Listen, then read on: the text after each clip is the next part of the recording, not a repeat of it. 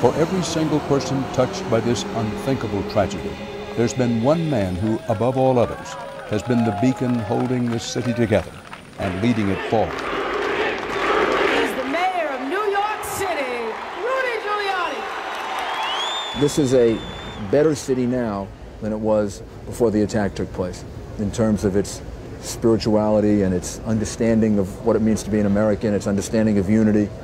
We spoke with Mayor Rudolph Giuliani, the ultimate general, in his emergency command center in New York City.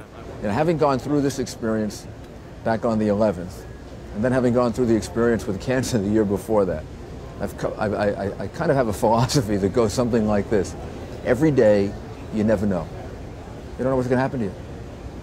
So you might as well take advantage of life, not go hide somewhere. We're going to take airplanes when we're supposed to for business or pleasure. We're going to um, go to public events and we're going to do the things that we normally would do. The best way to get your children to stop being afraid is to stop being afraid yourself. Mayor, what do we tell the children? I think we hug them a lot. I think we let them know that we're there for them. You got to talk about it. Whether you talk about it with friends, whether you talk about it with your children, you got to get it out. You got to talk about it, and children need that, and some of them need it professionally. I'm interested to know how you're doing. I'm doing. I'm doing okay. You know, uh, I, at some point, I'm going to have to just go off by myself and reflect on all the people that I've known that I've lost, and uh, there's a whole personal part to what happened at the World Trade Center that I just haven't had the time to think about too much because I need to focus on the things I need to do to keep the city together and moving the city together. But every once in a while at the funerals and I realize how many friends I lost and, or are missing. And Have you had time to grieve? only, uh, only intermittently. I had to go to a funeral service, and then I, on the after the funeral service, I went into a bathroom by myself, just locked the door, and just cried. Just cried for about four or five minutes. Mayor, I want to shift gears for a moment. Tell me what is your philosophy of leadership? So many people are admiring your leadership just now.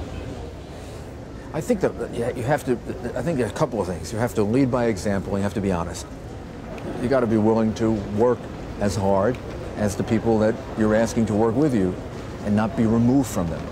I'm here on behalf of a very grateful and very admiring city to tell each and every one of you how proud we are of you and saying how proud we are of the innocent men and women who are going about their lives seeking their part of the American dream when their lives were cut short by the act of cowardly terrorists and how proud we are of all of you who have come here to rescue them and return as many of them as we can to their loved ones. What about those who say, and there are plenty of people, whether they voice it or not, who are saying, I fear a second strike, they'll come again. And for me personally, this person would say, that's a realistic fear. It is a realistic fear, but you got to overcome it. Every precaution is being taken that can be taken in a free society. There are no guarantees, and now we have to go about leading our lives.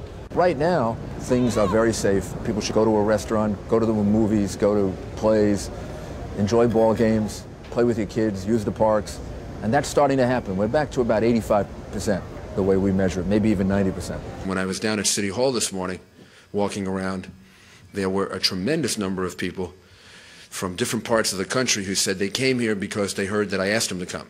And I was very, very happy about that. People from Tennessee, Seattle, Los Angeles, uh, and a lot of people from Oregon who have come in as part of a large uh, group from the state of Oregon to show their uh, support for New York. Mayor, no doubt there'll be commissions and there'll be a procedure for deciding what happens in lower Manhattan, what's rebuilt, what isn't, how it's rebuilt, and so forth. I want to get a sense of what's inside you. Do you find yourself saying, I hope we rebuild the Twin Towers or not?